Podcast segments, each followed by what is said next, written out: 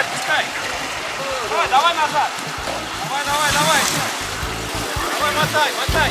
Мотай, мотай. Экстремальный автомобильный спорт. Автоклуб на Моторадио. Давай, давай, давай. Здравствуйте, друзья! На волнах моторадио передача для любителей полноприводной жизни вне дорог Уфро для всех. А в студию автор, ведущий Роман Герасимов. И как вы, может быть, слышите, ничто человеческое мне не чуждо. Я слегка приболел, и голос у меня, наверное, не такой, как обычно, но это совершенно не повод для нас с вами не продолжить наш малазийский дневник. И сегодня я буду рассказывать снова о 26-м гранд-финале серии Rainforest Challenge. Сегодня э, 6 декабря у нас, как ни странно, не смотрите на свои часы, на свой календарь, это не важно. Сегодня, поверьте мне, 6 декабря. Сегодня у нас переезд из лагеря «Хищник» в лагерь «Терминатор» и совершенно роскошные, скоростные, зрелищные ночные секции. Это и многое другое в очередной части нашего южного дневника. По традиции хочу выразить благодарность крупнейшему магазину придорожного оборудования 4 на 4 Спорт за предоставленную возможность посетить эту гонку. А теперь поехали. Шестой день 26-го гранд-финала Rainforest Challenge в Малайзии начался с переезда из лагеря «Хищник» в лагерь «Терминатор».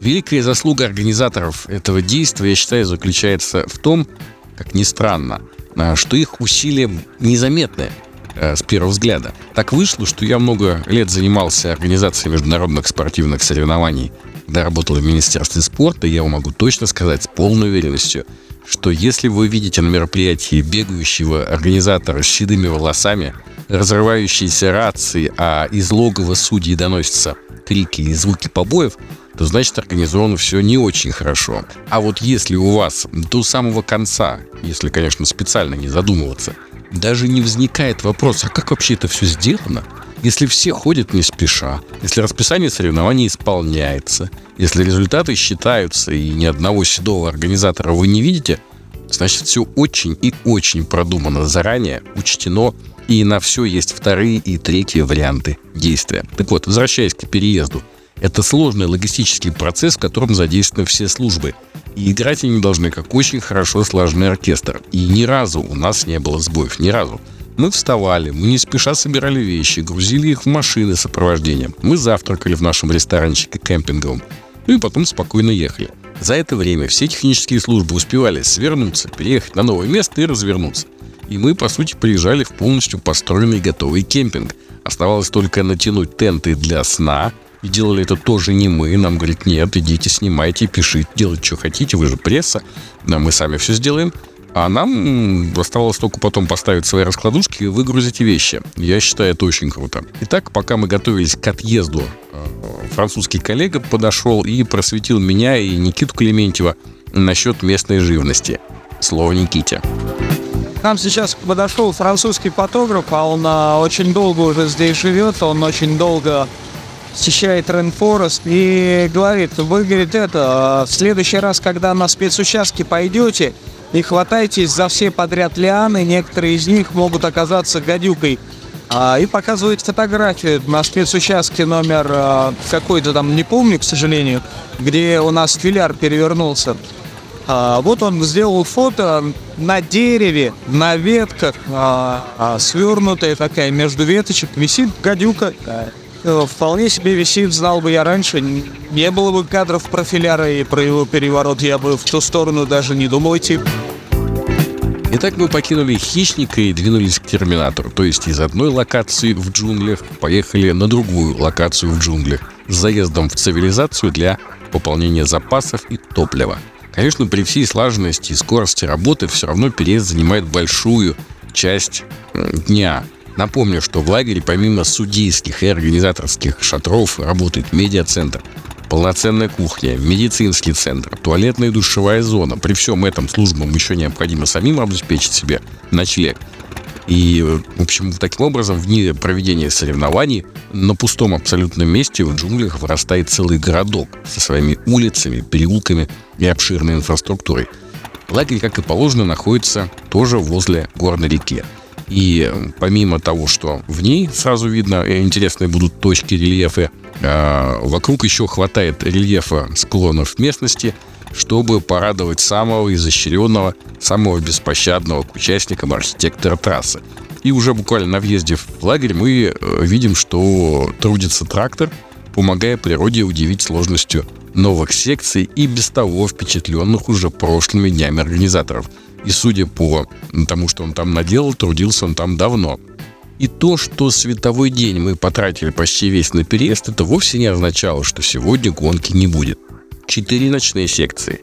Ну, ну, ночные они условно, то есть ждать 12 ударов часов не надо. Э, по сути, как стемнеет, так а там и ночь. А темнеет зимой в тропиках довольно рано. То есть чуть позже 6 вечера уже ничего не видать. Ехать в темноте не просто само по себе, но ехать в темноте по секциям Терминатора это впечатление, конечно, особенное. А, впрочем, организаторы, понимая, что ночью, конечно, гораздо сложнее все дается участникам, гуманно подошли к вопросу установки трассы, и по большей части борьба шла на скорость. Борьба шла за минуты, за секунды. Две секции вовсе можно было отнести к каким-то спринтовым, к скоростным, что, впрочем, не отменяло а, многочисленных сходов по техническим причинам. То есть прохождение всех четырех секций э, строилось так, что в идеале оно проходилось без лебедки, хотя у одной секции так не получилось. Там был довольно крутой подъем на выходе из реки, и первые экипажи, в общем, устроили из него вовсе вертикальное месиво, и зайти своим ходом туда уже потом представлялось мало возможным. О своих впечатлениях от ночных секций рассказывает Александр Круткин, который выступает с Данилом Зарубиным под номером 103. Но это всегда зрелищно, всегда динамично, интересно. Они, как правило, не винчевые. Ну, заложены, а там как получается. Интересно, для разнообразия вот самое то. А еще удалось поймать на финиш одной из секций Алексея Филяра. А мы там дерево повалили, как обычно. В остальном секции начали как? Хорошо, быстро. Сейчас он что-то шоргель спал, воды хапнули. Одна секция мне очень понравилась. Она была такой в духе ралли, то есть прямая, потом разворот полностью на 180 градусов и обратно по этой же прямой. То есть это такой, такой внедорожный драг-рейшн. Я вам скажу, это очень зрелищно. То есть когда заряженные моторы, а слабых там нету, с ревом раскручивают все четыре колеса, вам это слышно, но не видно, потому что темно, ночь. Видно только сноп света вперед и огни сзади, и вот это все, но это совершенно незабываемое впечатление. Есть что-то завораживающее в этих ночных секциях, особенно в водных. Выбрасываемая спортивной машины речная вода отражается в свете ее фары сотнями огней разливается в ночи. Это абсолютно потрясающие кадры для прессы и замечательное шоу для наблюдающих. И что интересно, никто не спит, хотя все устали, все смотрят до последнего экипажа, все конкуренты и сочувствующие вообще, все технические службы, они все находятся около трасс, все смотрят. Потому что, наверное, это игра огней и эти звуки, они завораживают никак не меньше, чем наблюдение, допустим, за горящим костром у наших предков. Правда, вот машина сахалинцев Сергея Конева и Дмитрия Блинова, она вообще почти не издавала звуков. У ребят так был шикарно настроен выхлоп, что о работе машины можно было только догадываться, даже когда они довольно сильно нажимали на газ. Вот. И их передвижение в ночи, если бы не свет, ну это был бы пол, полный стелс был бы. Вот. Но по свету фар было понятно, что ребята мчатся быстро, и только на финише можно было понять, насколько быстро. Ребята тихо, совершенно урча, проехали три из четырех секций быстрее всех в категории R1. То есть мы умеем не только в грязь, но и в скорость. А в R2 два раза третий результат показал Алексей Филяр с Денисом Куприяновым, и это при том, что их слон проигрывал по энерговооруженности довольно многим конкурентам. То есть рулили-то ребята явно лучше. Несмотря на то, что многие экипажи завершили выступление глубоко ночью, старты 7 декабря следующего дня были назначены на обычное утреннее время.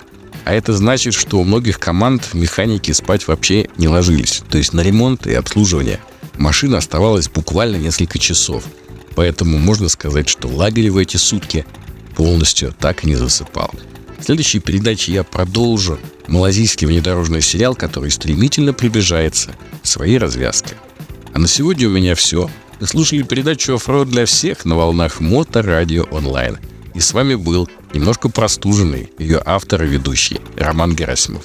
До новых встреч в эфире. Э, Вы это, подпускайте, отпускайте ее по чуть-чуть. По чуть-чуть. смотри, весь По чуть-чуть, по чуть-чуть. Практики без здоровья. Автоклуб на Моторадио.